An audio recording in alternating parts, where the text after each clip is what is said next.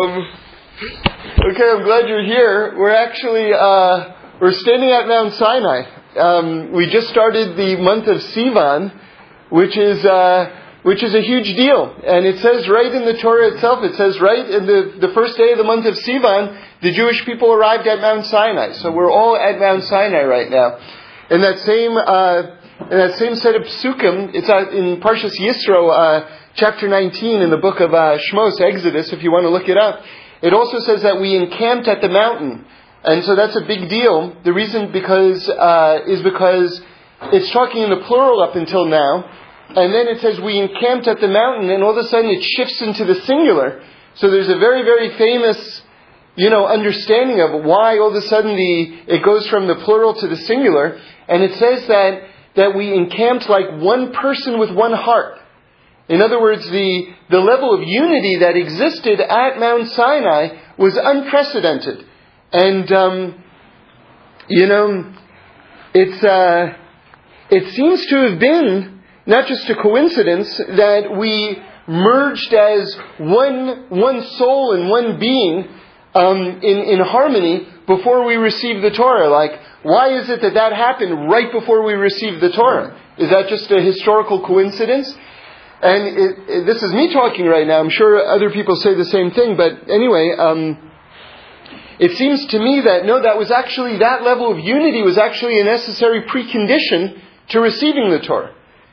Um, you know, there's something interesting. The word uh, kli means vessel, like something that holds something. The word kli in, in, in Hebrew is spelled chaf lamed yud, which stands for Kohen, Levi, Yisrael which are the three branches, the three divisions of the Jewish people. So when they're all together, they form a kli, they form a vessel in order to hold something. So here you see we became this vessel in order to hold the Torah, to receive the light of the Torah. Now I'd like to liken this unto something else, which is a marriage. Because the, the, the giving of the Torah at Mount Sinai is famously compared to a marriage uh, ceremony uh, God and the Jewish people, heaven and earth, all of these things combining. And um, you want to, just as an aside, it's just, you know, this is one of these sort of graphic uh, descriptions that the rabbis give that um, when you hear it, you can't forget it. So I'll just throw it in. It's kind of as an aside right now, but just uh, when we when we did the the Chet Egel, translated as the sin of the golden calf, you know, where we strayed basically, the rabbis compare it. You want to hear, like I say, some graphic imagery right now? They said it was like committing adultery under the chuppah. Can you imagine you've married a woman, you're standing under the marriage canopy, and you have relations with another woman under the marriage canopy? That's pretty quick, right? That's, but you know, the rabbis were not shy. They were not shy to express themselves.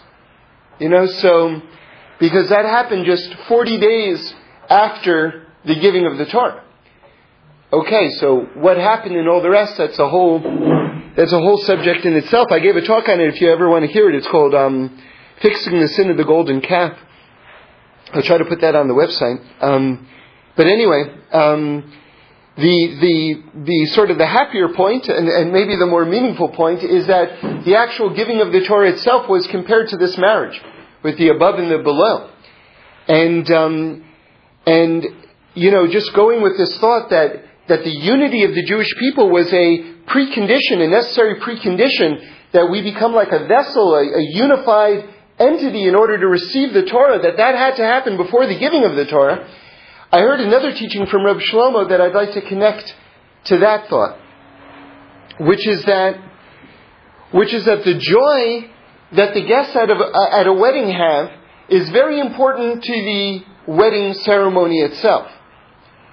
Now, again, the sort of conventional understanding, people who don't have a deeper uh, uh, knowledge of the spiritual dynamics of what's going on, think that, well, you attend a wedding, and because it's a happy occasion, therefore you're happy. There's a logic to that, certainly. But it, there's more to it than that. Because actually, it's a mitzvah to make the, the, the bride happy, and you know it's appropriate to say that the bride is beautiful and all the rest, and and all the rest, and and and and to you know to make the the the groom happy as well. supposed to make them happy. That's an important thing. Now, Reb Shlomo said the following, which is that the joy is an actual precondition for the marriage to be able to really click into effect. Because basically, when there's simcha, there's like this, it just, it lifts up the couple to a higher level where they, become, where they can become one. You know, I, I always, Reb Shlomo didn't express it in these terms, but I'm just sharing you, with you my understanding of it. It's almost like if you, if you think of like, not that I know anything about quantum physics, but the, the most elementary level of it is there, there's energy states basically, and, and things jump states. So, so you, you, you're holding at one energy level, and then if it hits a certain, you know, frequency or whatever the proper term is, it jumps a whole level, right? So, so the idea is that the joy that everyone is experiencing at a wedding and at a chuppah, that that jumps everything up to another state where the bride and groom can be, become one, where they can achieve their oneness. So again, again, this whole idea of, of unity or joy being a precondition in order to receive something higher. So, so you know, you know that when you're in a good mood, things bother you less. And so, this is because simcha, simcha breeds unity. Because it brings expansiveness to your consciousness. So when you've got a wider, more complete view of the entire world, little things don't bother you as much because you see the whole world. It's like, you know, there, there are people who, if you, if one thing is going wrong, that's all they can see. They can just see that one mistake. But these people are not in a state of expanded consciousness. And they're usually not in a state of simcha, of happiness at all. And so they get tunnel vision and they just concentrate on, on the flaws, on the errors. Okay. So, so we, we've entered into a new book in the Torah, which is Parshas uh, Sefer Bamidbar, uh, translated as the book of Numbers. But it's, it's, in, it's interesting. It's, it's, you know, all the English translations of the books of the Torah and the, and the actual words themselves, the real words, the Hebrew words, are very, very different. Bamidbar means the desert. Numbers, where are you getting numbers from? You know, so so I don't know. We'll we'll, leave that we'll leave that for someone else. But let's let's concentrate on the Hebrew right now because that's God talking. So so so we're in the desert. We're in the desert, and uh, we receive the Torah in the desert. And there's a lot of Torah on that. Why did we receive the Torah in the desert? And the rabbis say even you have to make yourself like a desert to receive the Torah. And um, the Torah is compared to water. So, you know, it's one thing to get a drink of water when you're sitting at a restaurant. It's another thing to get a drink of water when you're in the desert. You know, I heard Reb Shlomo say one time about the Torah, what one's attitude has to be about the Torah is you have to need it to live. In other words, if someone thinks of it as just another subject or something that will improve my life, hey, you know something, this is going to improve my life, then that person, they're not mistaken, but they already have no idea what the Torah is. It's like, it's like one of the things I always go back to in my mind, what people's attitude about God is. People think, okay, there's cement and there's football and there's band-aids and there's God and there's, you know, fajitas, right? That God is somehow one thing on a list of things that there are in the world. That's, everything is contained within God. God fills the entire universe. All there is is God. Then God creates various things. But if you think that God is somehow one thing on a list of things that are, then you've got no concept of who you are or what this world is or what's going on.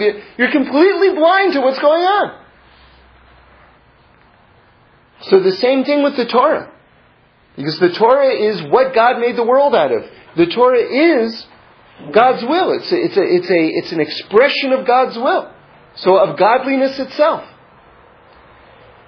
So that's why when Reb Shlomo says a person has to need it to live, they understand that this is my lifeline. This is my, this is my honest, true connection to reality. So, so I, I want to just maybe expand on this a little bit. I was talking with someone recently who's a knowledgeable person. And that's why I'm bringing this up, because I'm, honestly, I'm, I'm, I'm a little bit shocked that this conversation took place at all. And I figure, listen, if it's true for him, maybe it's true for many other people. So, which is why I'm bringing it up. He said to me, um, I said, well, you know, the, the sin of the golden calf that happened 40 days after the giving of the Torah. So this is not an opinion. This is this is Jewish history. This is everywhere. This is in every book. This is not subject to, well, maybe some people say it was 40 days, other people say it was something else. No. Everyone says it was 40 days. This is undisputed. Okay, He said, I thought it happened the same hmm. day. That the Torah came down from Mount Sinai. We got the Torah. Moshe came down from Mount Sinai and he saw that we're worshiping the golden calf and he smashed the luchos, the tablets. He thought that it happened all the same day. I was like, no, no, no, that's, that's not the case. And he said, are you sure? And I said, um, yeah, I'm really sure. And I, you know, I mean, I picked up the first available book that was in front of me and I, I showed him right in that book that it's not the case. And he was like, but I, I'm confused. I don't understand. And then I realized afterwards, because I was thinking about it a lot, I, I realized how he made this mistake. How he made this mistake. And the reason is because he thought, well, wait a second. What is the Torah? The Torah is those tablets, the Ten Commandments. And I said, No, no, no, that's not the Torah. Just like some people think the, the, the, the scroll inside the ark is the Torah. Or some people think that the book that contains the information that's in the scroll in the ark is the Torah. That's what people think. And by the way, on a certain level, that's accurate because the scroll in the ark is called the Torah. The book on the shelf that contains what's in the ark is also called the Chumash or the Torah. So, it's not completely far off, but there's a giant gap. There's a giant gap there. I said, no. When Hashem spoke at Mount Sinai, that was the giving of the Torah. That's the giving of the Torah. What was written on the tablets is just a representation, just a recording of what God had said. But the key moment was when God spoke. That's the giving of the Torah. Everything else is just a representation of what God said. Now, why is that significant? Because it's very, very significant. Because we believe that the entire world is made out of the Torah. And not only that, but that the Torah existed, get this, it says it in the Gemara, 974 generations before the world was created. The Torah existed. So if you're thinking of the, of the Torah as a book or as a scroll or as a, the tablets that got smashed, then what what do the rabbis mean when they say it was given 974 generations, or it existed 974 generations before the world was created? So you have to understand that what is the Torah? The Torah is the will and the desire of God, His dreams for this world, which existed before the world was created. Because before you make something, you have in your mind what you want to make, right? First you have the idea, you have the desire, then you bring it into reality. God's desire for this world is the Torah. His dreams for this world is the Torah. That's why the Torah absolutely saturates every aspect of existence. Because God made the world out of His desire for the world. Okay. So let's go deeper into this, okay? Let me show you an illustration of this. You see, the word Sinai, as in, or in English, Sinai, which is the location where the Torah was given, Har Sinai, Mount Sinai, is a description, it's like a pictogram. This was my thought. This is a, it's a pictogram of, of, of the giving of the Torah itself. And I've shared this thought with you before, but I never said what I'm about to say. So let me just catch you up on the very basics of it. Sinai is spelled in the following way. It's Samech, which is a circle, Yud, Nun, Yud. Okay?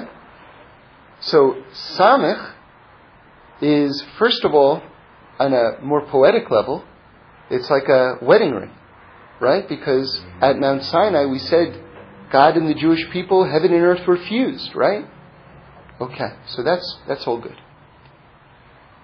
On an even more trenchant level, here and now level, not a poetic level, the Jews encamped around Mount Sinai. So physically, we were actually all around Mount Sinai, and we dwelled there, you should know, for a year. We were there for one solid year before we left. Okay?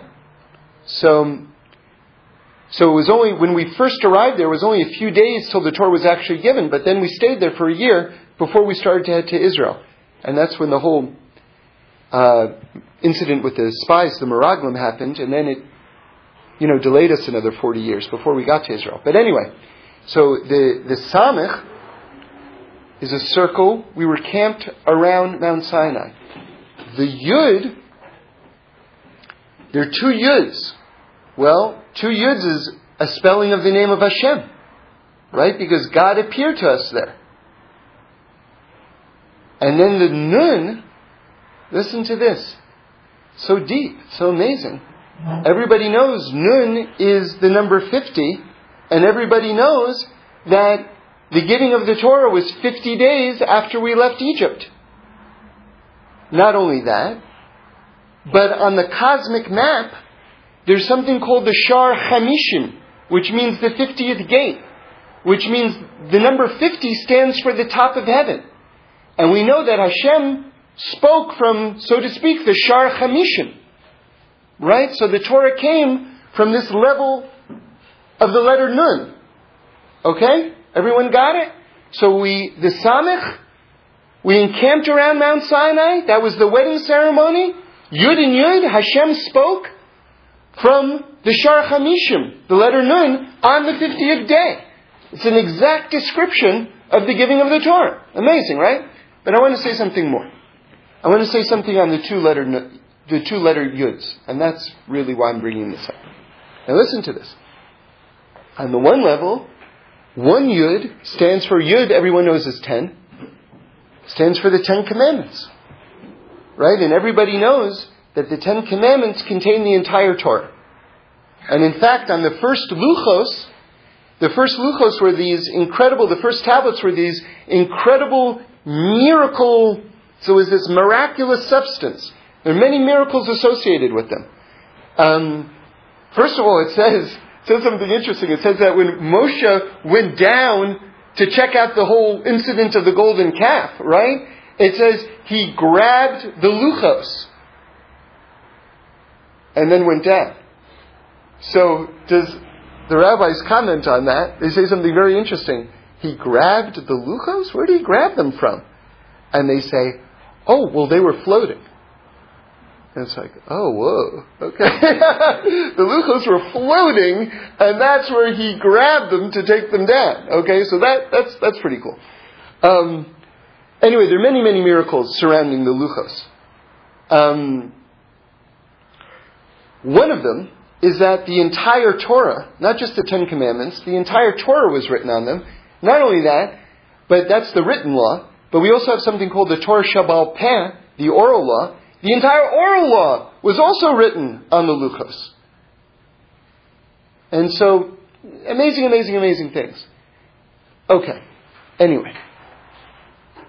So the Yud stands for the Ten Commandments. But we've got another Yud. What does that stand for? So I want to say the following. And this will give us a deeper understanding of what the Torah is and what the giving of the Torah is as well.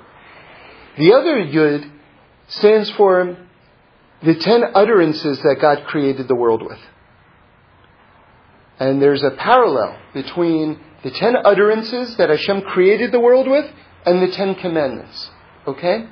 So now let's try to work through the connection. And people will correlate one for one and all the rest, and I'm not going to do that right now. Um, one day, hopefully, I'll learn all the correlations, and then I'll be able to share it. So. Uh, but for now, we'll say something else, which is another correlation. Which is, you see, in order to explain this, I, I, have got to tell you one of my favorite stories. So, so, so when I, I had been learning Torah for a few years, and uh, I attended a, a program in Israel called Isra-Light. I wasn't able to do the whole program, but just part of it. And it's an introduction to Torah, and it's a wonderful program if you have a chance to check it out. In fact, I know they've got some fantastic summer programs. I highly, highly, highly, highly recommend them. And it's spelled Isra-Light. I-S-R-A-L-I-G-H-T dot com or org. Isra-Light. I know because if you go to Israelite, it's a Christian website. so, so Isra light. Okay. Um, anyway, highly, highly recommend it. Rabbi Aaron and many Rabbi Friedman, wonderful teachers, and it's you know they've got like organic vegetarian yoga trips. Uh, it's all the. It's really like a very luxe, wonderful. Uh, thing. Anyway, this was many years ago, and I was at the, the, the, the, the first class, the first day in the old city of Jerusalem, and Rabbi Aaron was standing in front of the, the blackboard, and uh, like I said, for a lot of people, this was their first introduction to formal Torah learning, you know, in a very wonderful environment. But I knew a little bit before this. So um, he starts off, What's the Torah? So people raise their hand. He goes, Go ahead. And, he, and someone says, A book of laws. He says, Very good. He writes down on the blackboard, Book of laws. Then he says, Who else? Someone raises their hand. Says, Go ahead. He says, Book of history. He goes, Very good. He writes down, book of history. Then I raise my hand. He says, Go ahead. I said, It's the infinite compressed into the finite. And he said, All right, let's hold off on that for a moment.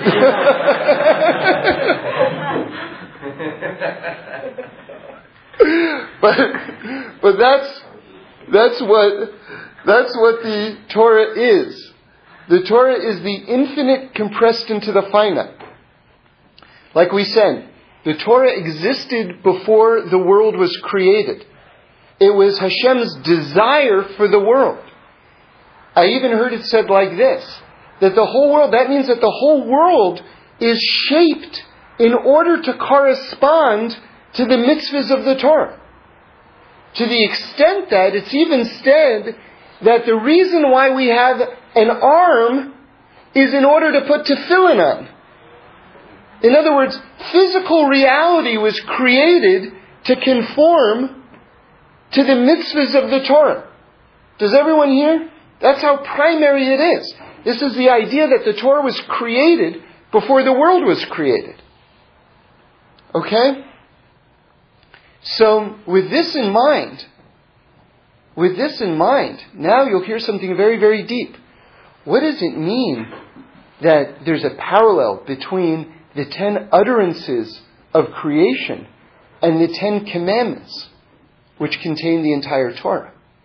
Because God created with the ten utterances the physical reality which were tailor made to correspond to the Torah that was going to be given. And another way of seeing this is something called tzimtzum, which means that, you see, one of the ways that God created the world is He took His infinite light, what we call the Or Ein Sof, light without end, right? Because the, before the world existed, before there was a physical world, it was just Hashem. God took His divine light and He condensed it and condensed it and condensed it and it became more and more solid until something physical existed. The way I always like to, to compare that is if you think of like, um, I'll go in the reverse way right now, from the solid to the ethereal, if you will. If you think of ice, ice, the molecule is H2O. Then as it becomes looser, ice becomes water. But it's the same molecule, H2O. Then as you boil the water, it becomes vapor. You can't even see it. But the molecule is H2O. So now reverse that process in your mind and you'll get a sense of what tzimtzum is. It's like that vapor, that divine light, coming stronger together, stronger together until it's actually something solid. So this world, see, people think, oh, I'm not spiritual.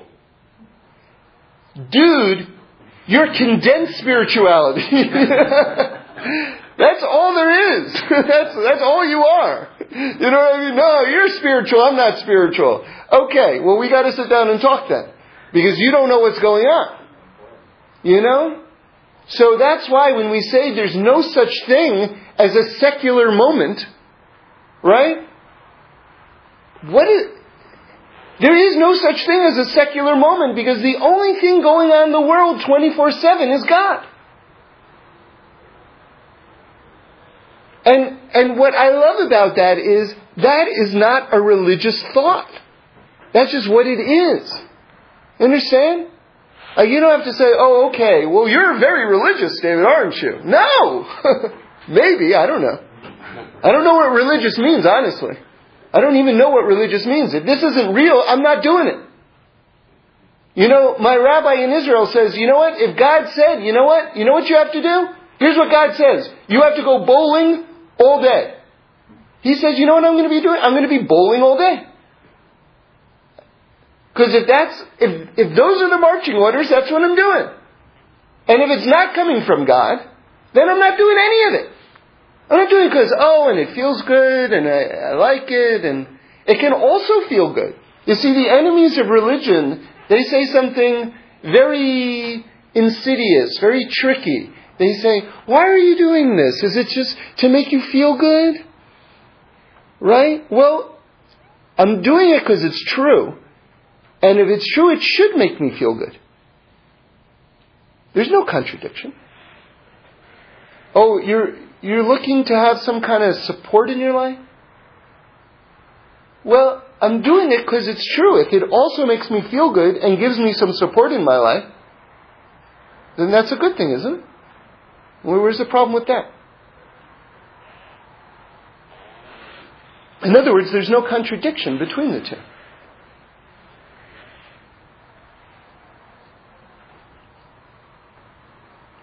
So let's get back to this deeper understanding of the two yuds within the word Sinai, Sinai in Hebrew. So now we're saying these two yuds, one of them stands for the Ten Commandments, which, as we said, contain the entire Torah, and one of them are the ten utterances of creation that brought the world into effect. So what we see now is, we see the world coming into effect for the sake of the Ten Commandments, which will be the way to perform the will of God. But the world coming to effect is creating a stage for the observance of the Torah. Like we said, the, the arm exists in order to put tefillin on it. So these are the ten utterances of creation. The setting of a world where the Torah, the Ten Commandments, can be kept. And that's tzimtzum. That's a progressive further condensation First, you need the world. That's God's light condensing till you have a world, and then it condenses further where the will of God actually comes down in letter form, where you can actually read it in a book.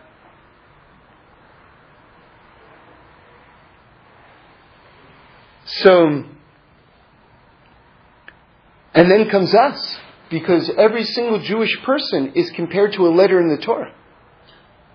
So you have the actual creation of us, and we're all letters. So that's a further tzimtzum, right? Because the light, the light of God goes into each one of us. That's called our soul.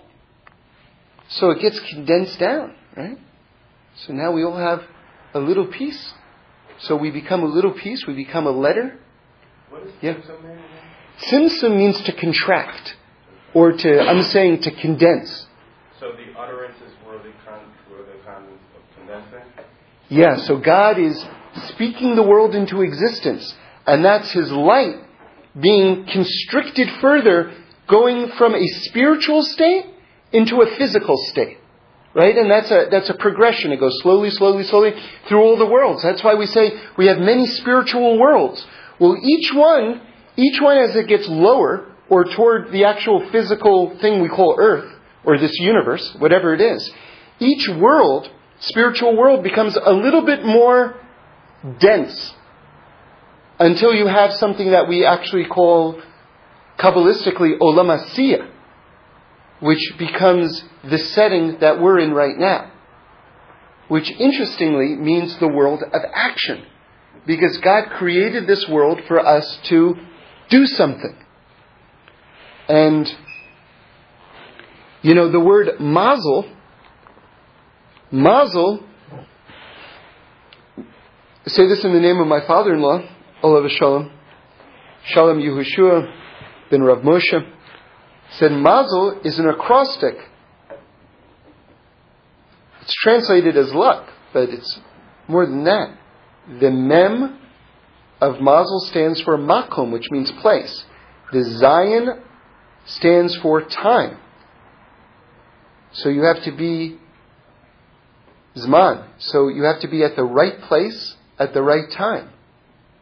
But then there's the lamed, which stands for lasos, which is means you have to do something. It's not enough to be at the right place at the right time. You got to be at the right place and the right time and actually do something. And that's this world, the world of action. It's not just enough that we're here. We have to actually do something. Right? And those are the Torah mitzvahs. Okay? Now, I want to go further. I want to go further. That's got to be reviewed, by the way. I would recommend that anyone who would like to actually keep that, listen to that about five or ten times. that whole description of the yud and the yud, because that's, you should have that in your pocket. If you have that in your pocket, you're rocking. You know? You know, because that's basically the whole structure of the universe, right there. I mean, without trying to overstate it. That's like really critical that you should actually know that, not just having heard that. Um, anyway, so um, so anyway, let's keep on going. I want to just uh, share with you some some some cool stuff. I think about the march through the desert, because like we say, we're in Bamidbar right now, and this is our whole trek through the desert. Okay, and I want to talk about um, the the the arrangement of the tribes right now and uh, focus on a particular point, but let me give you some just a, a, grab bag of information, and then I want to focus in on two particular points, which, which I think are, are very, very striking. Okay. Everybody should know that there are basically there are 12 tribes, but, but there's sort of like this X factor, because the tribe of Yosef becomes Menashe and Ephraim. And then sometimes Levi is mentioned and sometimes Levi isn't mentioned. Okay? So, so I saw that the Ishbitzer Rebbe pointed out something that shocked me actually when I read it, which is that every time the tribes are mentioned, they're mentioned in a different order. And that's, that's very, very striking. In fact, you know something? It reminds me of the following story. I heard this from Reb Shlomo. Uh, the Rimanover Rebbe, uh, one Motzei Shabbos, after Shabbos had gone out, all of a sudden he looks out the window. He sees like there's a whole wagon load of Hasidim that had come. And uh, it was sort of a surprise to him. And he goes outside and he wants to know what's going on. And they said, We've just come from the Chozeh of Lublin, right? The great Hasidic master. And he, they told uh, the Rimanover that the Chozeh of Lublin, who was like the dean of the Rebbe's at that point, told us that anyone who doesn't come to see you, the Rimanover Rebbe, during their lifetime, will have to give an account in heaven why they, why they didn't come to see you. So we all came. So listen to this. This breaks my heart, this story. So the Rimanover Rebbe said, when did the, when did the Chozeh say this? They said, uh, during Shabbos. And he thought, and he said, who knows if it's still true?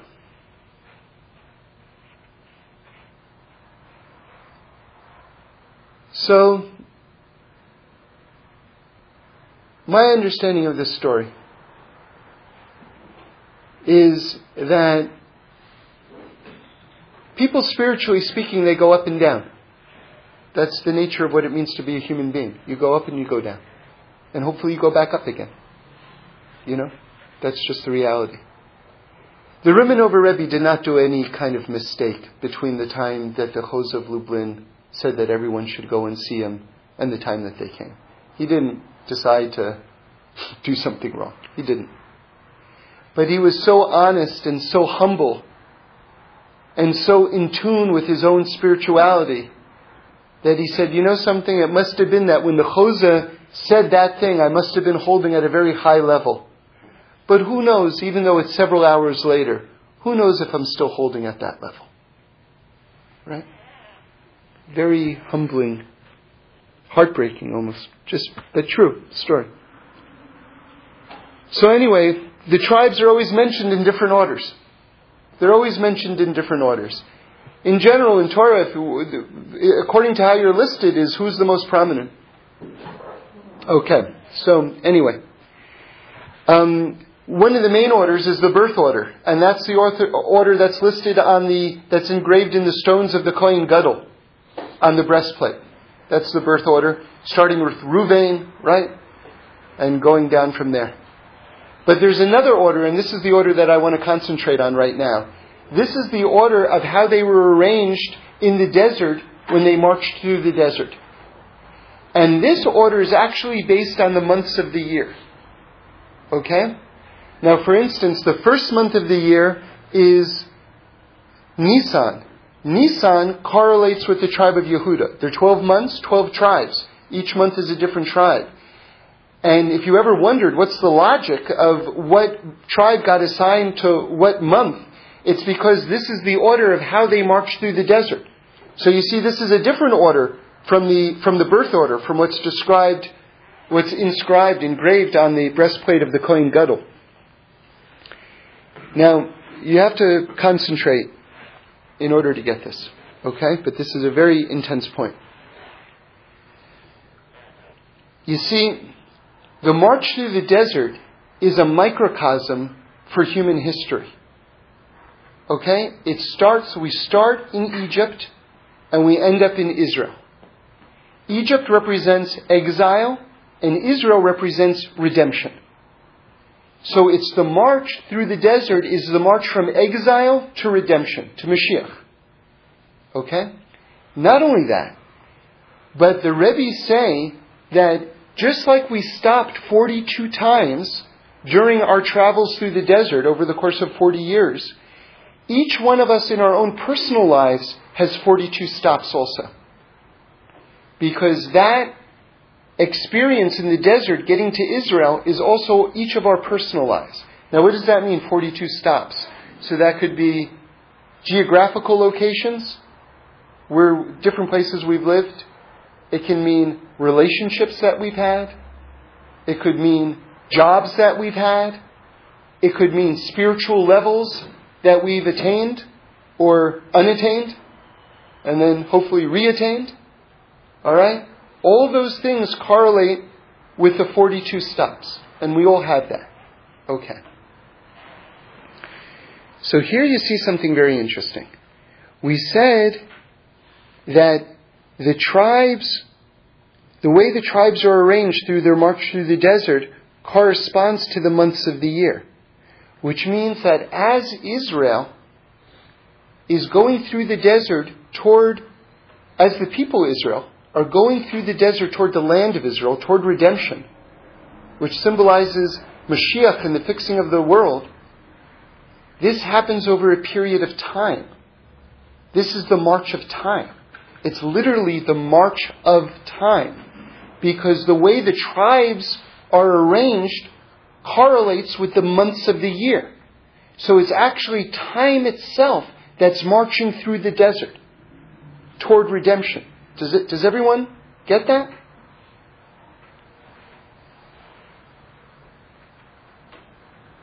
Okay.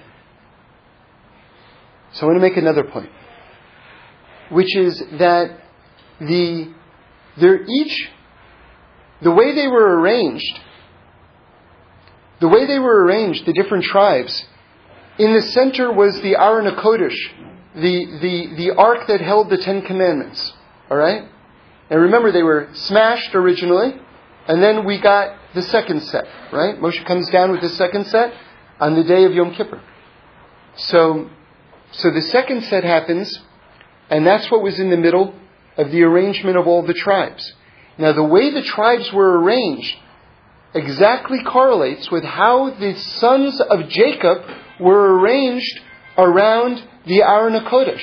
I'm sorry, were, were arranged around the, the, the coffin of our forefather Jacob, of Yaakov Avinu.